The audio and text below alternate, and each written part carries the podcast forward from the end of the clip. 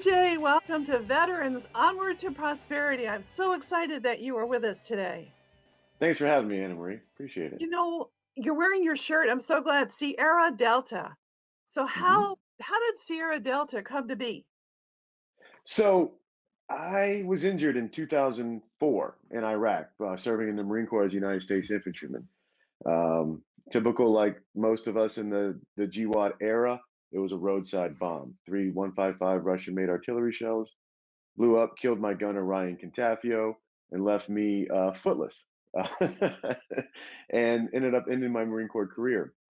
Once I got home, you know, I I struggled uh, with not being ready to not be a United States Marine. I mean, I had my 28th birthday in Landstuhl, Germany. You know, getting care, getting great care. Um, but it was a hard pill to swallow. I mean, especially because I was only there for three months. My unit was still there for another four months. Um, you know, I, I didn't do well. I ended up going through a, a divorce and a rocky marriage already in the first place. Uh, another veteran stereotype, right? And um, got into drinking too much and depression. And there was a time in 2005, 2006 to where I was desperate. Even though I have great friends, great family, you know, at the time I was working for Kraft Foods. Um, so I had a good job, but it still wasn't enough. Like you were just consumed by this darkness, if you will. Well, at the time I had an old English bulldog puppy. It was one of the first purchases I made when I got on convalescent leave. And again, I'm a kid from Georgia.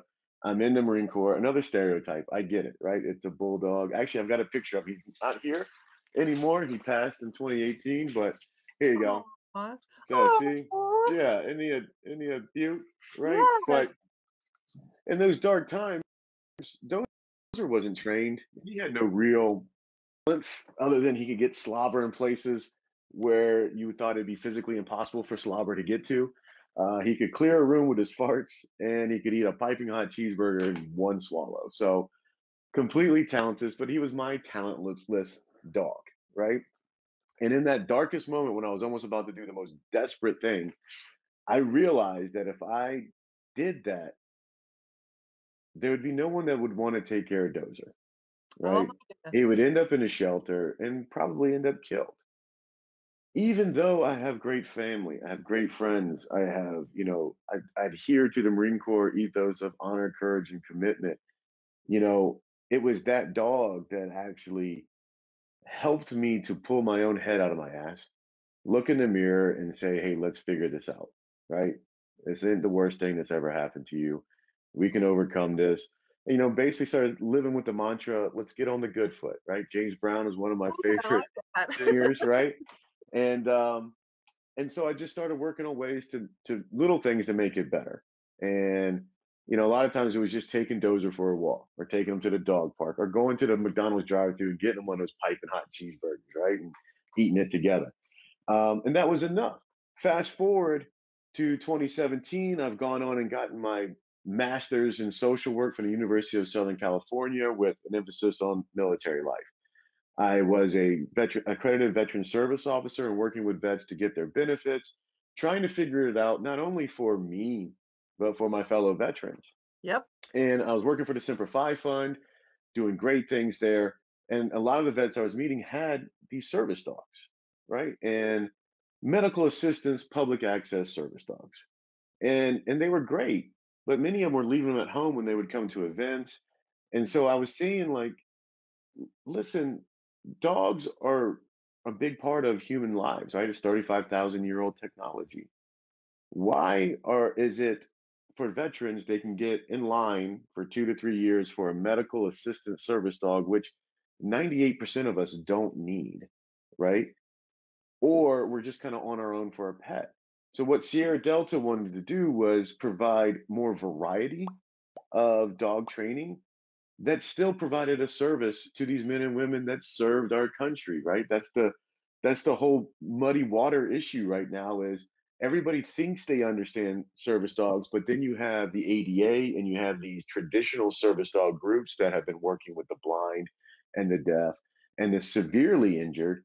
And then you have what everybody keeps trying to make up is this PTSD service dog. It doesn't exist, right? It, and it and we cannot reasonably and sustain, sustainably produce enough public access medical assistance dogs to, to fully address PTSD and, and issues with veterans. And so, what we do different at Sierra Delta is we focus on what we call the life buddy, which is a dog trained to your specific needs and lifestyle, but does not come with public access. However, many of these places are now dog friendly. So you're getting a good canine citizen dog of the one that you want. Most likely, again, 72% of American households have a dog in it. It's reasonable to assume that of the 18 million vets out there, 70 to 75% of them probably already have a dog in their house. So we provide training grants with professional trainers that we vet. Um, our two master trainers are career military people that worked with dogs in training in the military, got out and continued that career and headed up the past six years at the VA studying is there any statistical difference between emotional support animals and full blown medical assistance service dogs in treating PTSD. They gave 75 to a group of vets uh, that are emotional support animals and 75 to of service dogs to and both to work on PTSD. There was no statistical difference. The both both groups of veterans had the same rate of life improvement from that.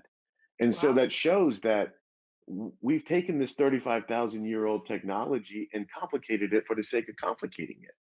Let's and then for the vets that do need that medical assistance dog, whether it's for seizure alerts or diabetes or severe, severe PTSD or guide dogs for the blind or any of that, we can help get those men and women to the right academies across the country. And then the best part about it is they all stay connected through our virtual platform where they can post about what they're doing with their dogs. There's training tips. We've gamified it, right? So we celebrate the fact that veterans you have served and you love a dog and you have a dog in your care. Now we're going to give you the tools to kind of better yourself through working with your dog and then rewarding you for going out into your community as well and making it fun, right? Yeah. And building a, a it starts it's an online community where they can share stuff similar to Facebook you know, again, you download the games and you get prizes. You know, we've got sponsors like Blue Buffalo, North American Motor Car, Engage Sports, Earbuds. You know, so we're working on getting more and more to where we can get special prizes, like all the stuff that people want to give to the vets because they're so grateful for what we've done for this country. Now we have a way to where all veterans can participate. You don't have to be broken. You don't have to be, you don't have to say that you're less than. You don't have to say that you're a victim all you have to do is have served your country and have the capacity to love and care for a dog. And then boom, you're in. Cool. that's, that's how it got started. I love that. Oh my gosh. That gives us all a victory. That gives right. that takes us all out of victimization and puts us into the the victory. The victory right. of having made it through, still making it through, Oh my God, right. this is so cool. And so what we're saying is we're reestablishing the fire team because what do we all miss being veterans? We miss that camaraderie, we miss that team, right? Yes. And humans communicate in a way that makes it difficult to reestablish that type of camaraderie outside of the military. Well, dogs, man, dogs, it's easy. And so what we're doing is teaching the veterans how to understand what their dog's saying and how to communicate better with their dog. And in there, we reestablish that fire team. And then we can go on and help them work to be better in their squads, which is their immediate family, their platoons, which is their immediate community and workplaces, and so forth and so on. So wow, that's that's a, a win-win if I've ever heard one. That's right. And if they don't have a dog, they can we'll help them get into the right rescues to rescue a dog because we won't buy dogs. There's other organizations that we partner with that do provide grants, but again, you have to meet their specific criteria. Uh-huh. Um, we don't get in front, and when we send you to an academy, usually they are provided a dog, most of the time pre-trained, where they train you on it. So again, we're we're trying to be that one-stop shop for all veterans that know or think they want a dog in their life, and then we're going to provide the training and support around that for the life of the veteran. So that even if we have some dogs that pass, there's a rainbow bridge we memorialize it. And when the veteran and their family are ready to get take on another dog, they can bring another life buddy to the program. But until then, they can still be a part of the community. And that's what's great. We have ID.me, so we can verify your service within 30 seconds. You know, and so even if you don't have a dog or if you're unsure, you can still join the community, see what other vets are doing, get an idea of what type of breed you want, or just get, you know, find out. You know, and again, it's just helps to support us all as we build a relationship with, you know, humans' best friend. I love it. I absolutely love it. You've been listening to BJ Ganem from Sierra Delta, and I'm your host, Master Sergeant Anna Maria Bliven, retired from the Army, talking with this wonderful Marine veteran with a story that almost made me tear up, but also gave me a lot of hope as well. We'll be right, back with more from BJ Ganem after this message.